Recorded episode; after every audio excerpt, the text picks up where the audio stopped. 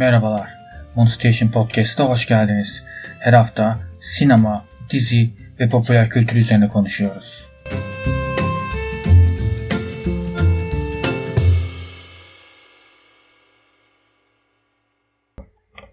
Moon Station Podcast'in 0. bölümüne hoş geldiniz. Ben Çağdaş. Ee, bir tür podcast çekmeye karar verdim. Açıkçası öncelikle onu anlatayım e, 0. bölüm dedik ama artık yayınlayıp yayınlamayacağımı tam bilmedim. Böyle bir test bölümü bir şey bu. E, eğer bunu bilmiyorsanız muhtemelen yayınlamıştırım. Ya da yayınlamaya karar vermiştim. E, peki ne yapacağız ya da ne yapmayı düşünüyorum? Öncelikle onu biraz anlatayım. E, çok uzun bir süre bir blog yazıyorum. Yani 2008'den beri yazıyorum. Nereden baksanız işte 12 yıl falan olmuş. E, tabii böyle çok istikrarlı, böyle sürekli yazan çok da bu konuda üretken bir insan değilim. Çok, üretebildiğim zamanlar falan oldu ama şu sıralar e, çok o durumda değilim. E, çoğu zaman da olamadım açıkçası ama bununla birlikte artık böyle herkes bir dönem hatırlarsınız böyle blog yazmak çok popüler bir mevzuydu. İşte herkes blog yazıyordu. Herkesin blog vardı falan. Benim de blog da ilk ilişkim o zamanlar başlamıştı. Ee, sonra devam etti. Bazen azaldı, bazen çok böyle debreşti falan. Tabii şimdi malum olayları da biliyorsunuz artık hani salgın e, durumundayız, karantinadayız, çok fazla dışarı çıkamıyoruz. E, bunun üzerine başka bir uğraş gibi bir şey açıkçası podcast çekmek. E, uzun bir dönemdir aslında bunu çekmekle ilgili böyle bir sürü projeler falan da yapmış ama hiçbirinde başarılı olamamıştık. E, onların hiçbirini sanırım da yayınlamamıştık.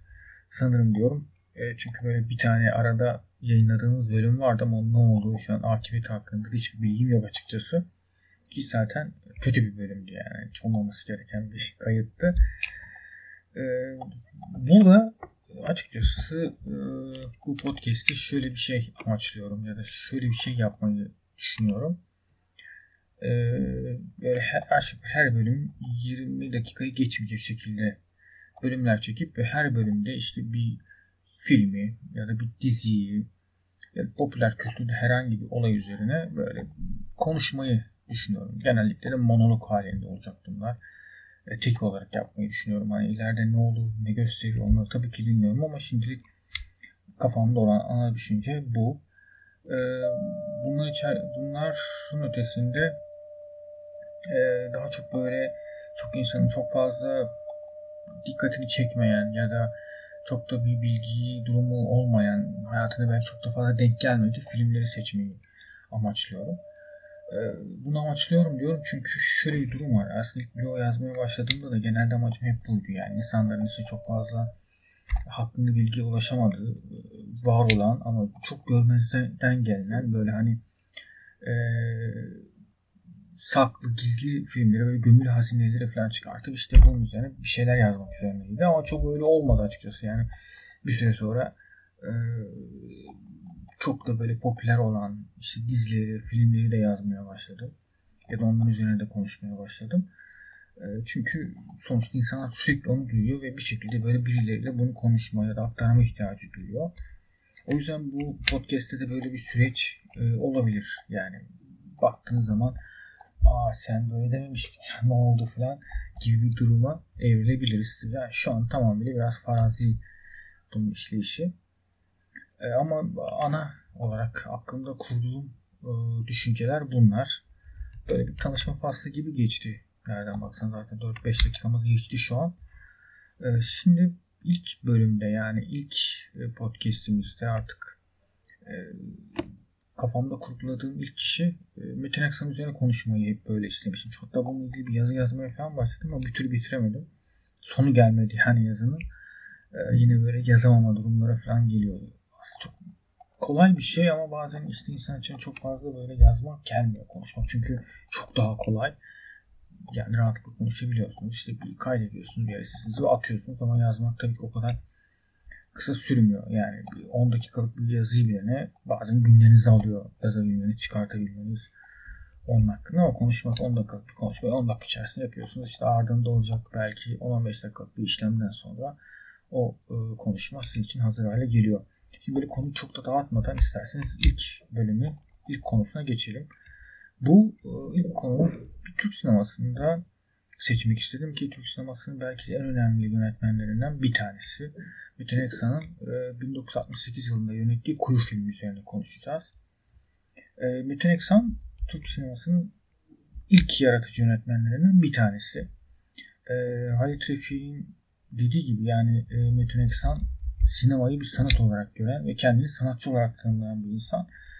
Ee, ve sinema için gerçekten sanat için filmler üreten bir yönetmen ve o yönetmenin belki en kritik filmlerinden bir tanesi Kuyu. Kritik olmasının sebebi biraz da şu, e, film çünkü 1968 yapımı bir film.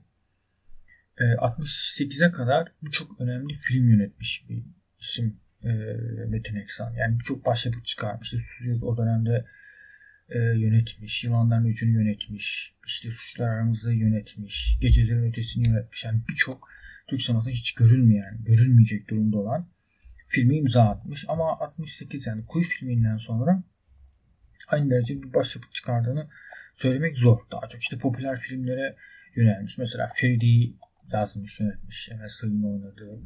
E, o süreci belki en e, akılda kalan filmleri ya da en şey dokunmuş filmi son dönemlerde çektiği Kadın Hamlet. Renkli filmi. Yani renkli olup herhalde en iyi filmlerinden bir tanesi. Onu TRT birçok iş de yapmış. Yaptı aynı zamanda zamanında. Ve 70 yaşında sinemayı bıraktı. Ee, çok çok erken bıraktı. Çünkü çok daha fazla film yönetebilirdi ama muhtemelen kendini artık e, üretebilecek durumda hissetmediğinden de olabilir Metin Erksan'ın sinemayı bırakması. Ee, birçok insan iki ayrı film herhalde tanıyordur Metin Erksan'ı. Yani Suzyaz'ı ayrı bir yere koyarsak Sevmek Zamanı ki çok popüler oldu. Çoğu insanın genelde tanıdığı Türk sinemasını çok çok sevdi. Hep böyle Türk sinemasında bir 10 film yapın dediğinizde mutlaka böyle ilk 10'a falan koydukları filmdir. Bir diğeri de Şeytan e, filmi. E, tabi o film biraz ilginç. Aslında e, Şeytan filmi bizim Franklin'in e, orijinalini yönettiği bildiğiniz gibi çok çok iyi bir film. E, zamanında ve bu filmi işte Hulk Sener o zaman yapımcısı ki Metin Eksan'ın çoğu zaman birlikte çalıştığı yapımcılardan bir tanesi. Özellikle e, popüler filmlerin çoğunu yapımcılığı yapıyor ve filmi Paris'te gördükten sonra çok etkileniyor ve bunu Türkçe'ye aktarılmasını istiyor. O zamanlar çalıştığı yönetmenle Metin Eksan. Metin Eksan'a bunu rica ediyor. Yani artık rica mı diyelim böyle biraz emrivaki bir film tam adını koyamıyorum ama Metin Aksan da kabul edip e, bu film ortaya çıkıyor. Tabii ki bu filmindeki çoğu sahneler böyle bir alay konusu falan da olmasına rağmen e, yani Metin Aksan filmler arasında böyle çok güçsüz durumda olmasına rağmen aslında e, bizim coğrafya için çok hani uygun olmayan birçok öğeyi de barındırmasına rağmen ki yani orijinalini alıp bize çevirmek zaten çok zor. E, ama yine de gerçekten elle, eli yüzü düzgün e, bir film ortaya çıkartıyor Metin Eksan. O, o film yine yani birçok Türk sineması filminin epey önünde bir film olarak duruyor. Bizim bugün asıl konumuz olan filme gelince Kuyu 1968'e çekiyor söylediğim gibi ve kendi tabiriyle aslında kendisi bu adı çok fazla koymuyor. Daha çok Şükrü Sim'in bu konuda yazdığı bir makale var ve o makalede geçen ismiyle e, mülkiyet üçlemesinin son filmini oluşturuyor. Şimdi bunu bazıları taş üçlemesi olarak da adlandırılıyor ama burada hem Şükrüsü'nün tezleri hem e, Metin Eksan'ın mülkiyet üzerindeki takıntısından yola çıkarak mülkiyet üçlemesi çok daha doğru. Aslında Metin Eksan tam olarak buna bir mülkiyet üçlemesi adını koymuyor. E, ama mülkiyet üzerine düşündüğünü, mülkiyet üzerine çok kafa yorduğunu anlatıyor birçok yerde. E, üçleme 1962 yılında yönettiği e, Yılanların Ucu'yla başlıyor. Yani burada bir Yılanların Ucu bildiğiniz gibi Fakir Baykurt'un belki en ünlü, en popüler romanı. Daha sonra tekrar sinemaya çevriliyor e, Şerif Gören tarafından. Ve hala herkes ilk versiyonunun çok daha iyi olduğunda hem fikir sanırım Aksan'ın ve Teneksan'ın yönettiği e, versiyonunu. E, bunu da şöyle bir durum ortaya çıkıyor. E, kuyu e, şey, yılanların bir mülkiyeti toprak üzerinden anlatıyor ilk öncelikle Metin Ersan. E, Karabayram e, karısı ve annesi çocuklarıyla birlikte çiftçilikle yani topraktan e, geçimini sağlayan bir insan ve e, köyün ortak mülkiyeti de olan yani evlerin hemen ön kısmını köyün muhtarı e, Haceli'ye satıyor. Yani aslında köyün gene olmayan yani bu ortak bir alanı muhtar kendini hak bulup satıyor. Ve bunun üzerine bir toprak üzerine bir mülkiyet başlıyor bir manada. E, başta Karabayram'ın annesi Irazcı olmak üzere orada evin yapılmasını e, istemiyor ve ona karşı verdikleri savaş anlatılıyor. Toprak üzerinden bir mülkiyet kavgasını görüyoruz. E, serinin daha doğrusu üçlemenin ikinci filmi ise 1965'te e, yönettiği Suzyaz. Suzyaz tabii Metin Eksen aşağı yukarı en popüler filmlerinden bir tanesi. Hatta e, Scorsese'nin de e, bulunduğu vakıf tarafından koruma altına da alınan çok çok değerli bir film. Ve yine bir roman uyarlaması. Necati Cuma'nın aynı romanından senaryoya, senaryo ulaştırıyor Metin Aksan. Burada ise mülkiyet su üzerinden işlediğini görüyoruz. E, iki tane kardeşin ki bir tanesi daha farklı düşüne, düşünüyor ve küçük kardeşi, büyük kardeşi olan Osman, Kerol Taş'ın oynadığı karakter e, suyun kendi topraklarına çıktığını ve kendi mülkiyeti olduğunu söylüyor ve bu yüzden köylerle paylaşmak istemiyor.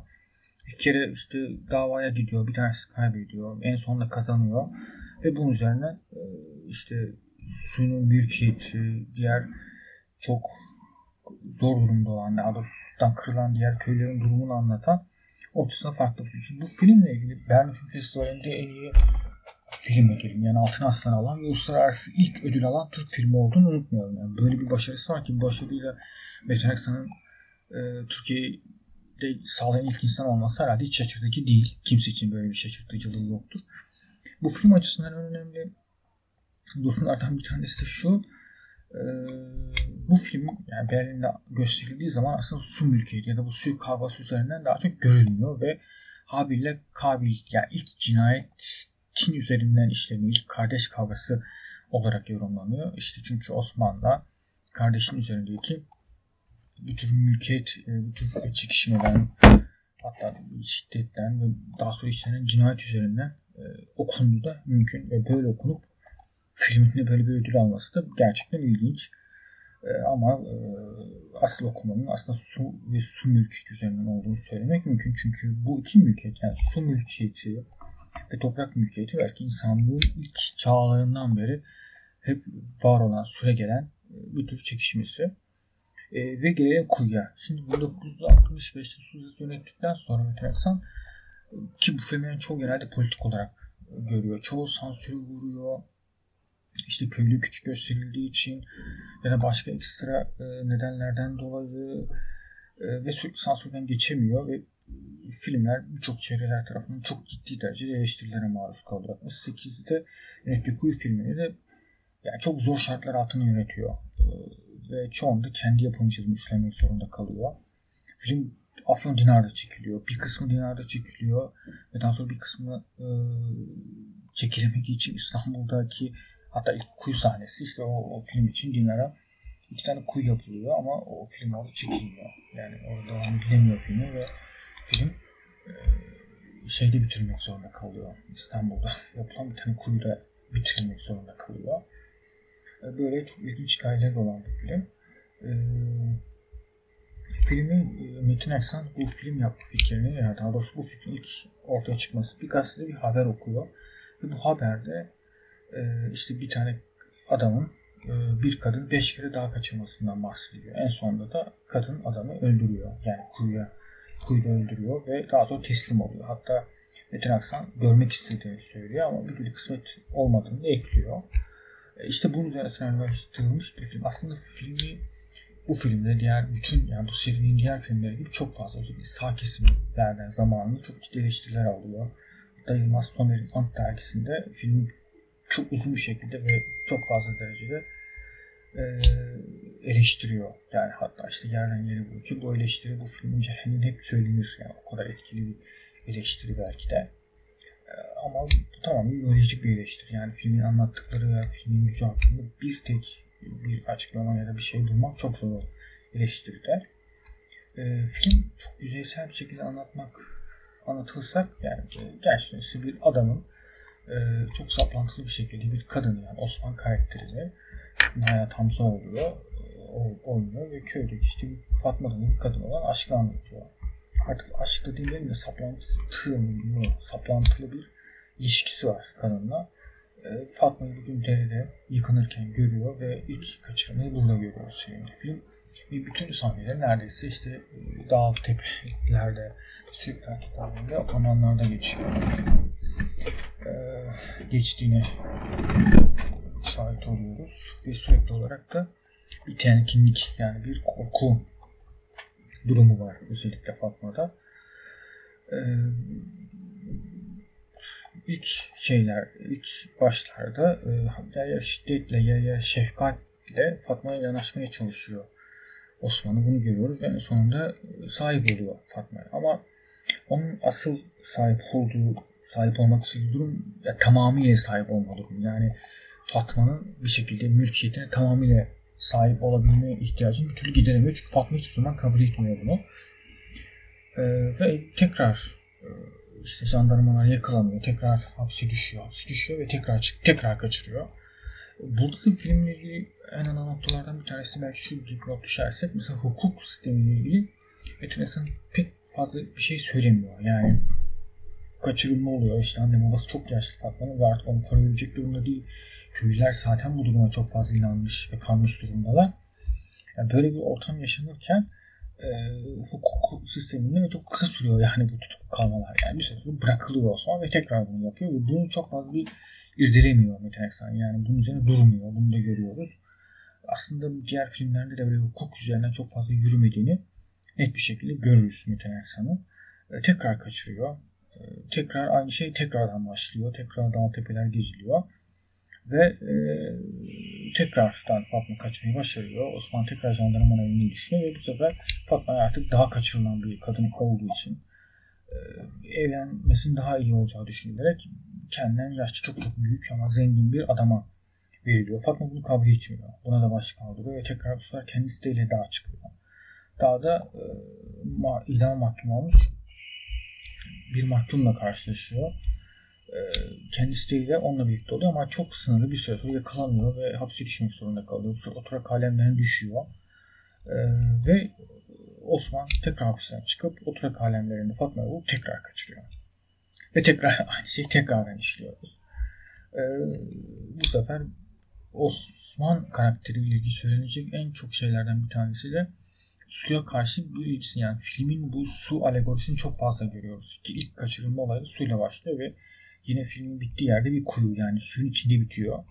Ve hatta Osman'ın e, yine derede yıkanıp suya böyle birçok metiyeler düzdüğü bir sahne var. Yani işte suyun e, birçok şey alıp götürdüğüyle alakalı falan. Hatta Fatma'nın yine film içerisinde e, sevdiği idamlık e, idam mahkumu çocuğa söylediği işte bu su iki kere yıkanılmaz gibi sunun e, çok fazla suyun üzerinde durduğunu görüyoruz. Yani hani bu alegoriyi e, Mütenak'ın özellikle işlediğinin de farkındayız. Yani sunun durumuyla hakkında. E, tabii film bittikten sonra birçok durum gösterirse de e, filmin müzikleri Orhan Gencebay'a ait e, ve genelde tek sazla yapıyor ve filmde çok baskın bir müzik var. Özellikle dağ tepe sahnelerinde kuş vıcıltısıyla birlikte sürekli arkadan müzik sesini duyuyoruz.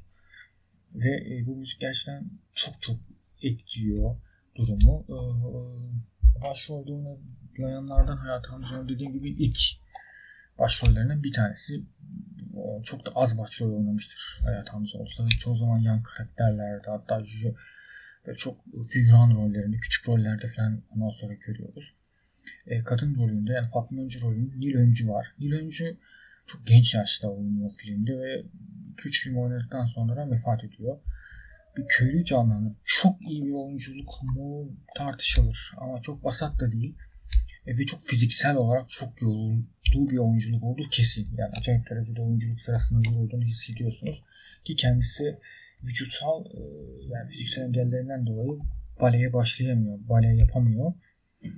Ee, ve baleyi bıraktıktan sonra oyunculuğa başlıyor. Çok duru bir güzelliğin olduğu açık. Belki Suz Yaz'da Hülya Koçyiğit'in yaptığı gibi 16 yaşında çok küçük yaş Suz Yaz oynup daha sonra işte Hülya Koçyiğit olmasını o giden yolu açtığı gibi burada da Nilön aynısı belki geçerliydi yaşasaydı çok daha fazla filmde oynayıp çok daha bilecektik. Belki de bu film işte Nilöncü falan çok daha anılıp çok daha iyi bir yere gelmiş olabilecekti. Ee, filmde Metin Aksan'ın tabii ki çok, çok, çok az görülen nedenlerden bir tanesi. Özellikle Metin Aksan'ın tabii ki bilinen en büyük özelliğinden işte kamerayı bir kalem gibi kullanmasıdır. Ki bu filmde bunu çok fazla görüyoruz.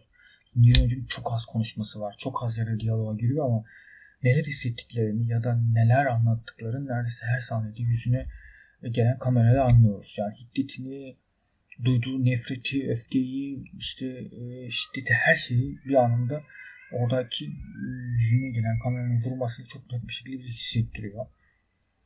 E, filmde en sonunda Fatma kuyunun başında intihar ediyor. Yani e, Hasan kuyuda taşla atarak öldürüyor ve kendisi intihar ediyor. Tabii ki Metin Eksan anlattığı hikayeden de anladığımız kadarıyla gerçekte ölmüyor Fatma. Yani hapiste olduğunu ve kendini ziyaret etmek istediğini söylemiştik. Ama e, Metin Eksan kurulda öldürüyor Fatma'yı. Tabii bu çok farklı şekilde falan yorumlanıyor. Ki benim burada en çok ilgimi çeken yorumlardan bir tanesi e, Kemal Tahir'in film hakkındaki yorumuydu. Ona göre işte Fatma e, artık Osman kendisi de aşık olmaya başlıyor. Ve bu aşkını verdiği ızdırapla birlikte artık bunu kendine çok fazla yediremiyor. Yani o kadar mücadeleden sonra bir şekilde yenik düştüğünü farkına varıyor. Özellikle zaten bedenen belki yenik durumu ama ruhen de artık yenildiğini farkına varıyor. Osman önce öldürüyor. Daha sonra da kendini bunun altında yani bu hissettiklerini e, artık yaşanamaz hale geldiği için e, kendini intihar ediyor gibi bir yerden görüyor ki aslında çok da böyle haksız bir yorum da değil e, Kemal Dahir'in bu yorumu gerçekten de ilginç bir durum. Metin yani bu özellikle tabii ki birçok yerde eleştirildiğini söylemiştik. Yani işte Türk köylüsünü çok şiddetli barbar gösterdiği için ve çok fazla eleştirilere konu almıştım ki diğer yine İlhanların Necesiz yazıda olduğu gibi. E, ama ona rağmen gerçekten çok iyi işleyen filmlerden bir tanesi. Diğer iki filme göre çok iyi bir görüntü kalitesi olan bir versiyonu yok. Yine diğer iki filmde olduğu gibi YouTube üzerine e, yazdığınızda muhtemelen bu filmi bulup oradan izleyebilirsiniz. Ee, diğer Metin Aksan çok filmine göre belki en şiddetli izlemesi en zor filmlerinden bir tanesi. Yani kendi filmografisi içinde. E, çünkü çok fazla işte şiddet, çok fazla böyle bütün tekrar eden ama insanın için böyle kasvetle bürüken bir e, tekrar var. Yani işte Osman'ın sürekli eylemi var.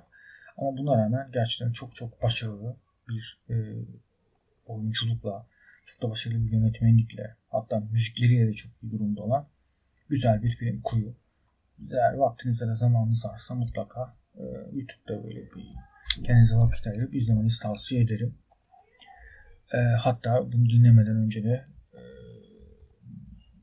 tekrardan gelip dinlemenizi dilerim.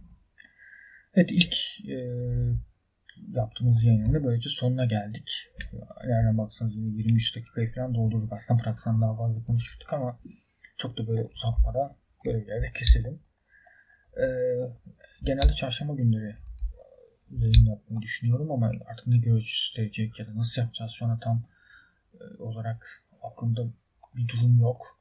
Ama hep beraber göreceğiz. Yani genelde e, kayıtları e, amacım yani cumar her gün cumartesi akşamı atabilmek. Ee, yani muhtemelen çarşamba günü kaydedip üstüne hazırlayıp e, en geç atmayı en geç işte cumartesi akşamı atmayı düşünüyorum şu an itibariyle. E, hepinize iyi günler e, diliyorum. Hoşçakalın.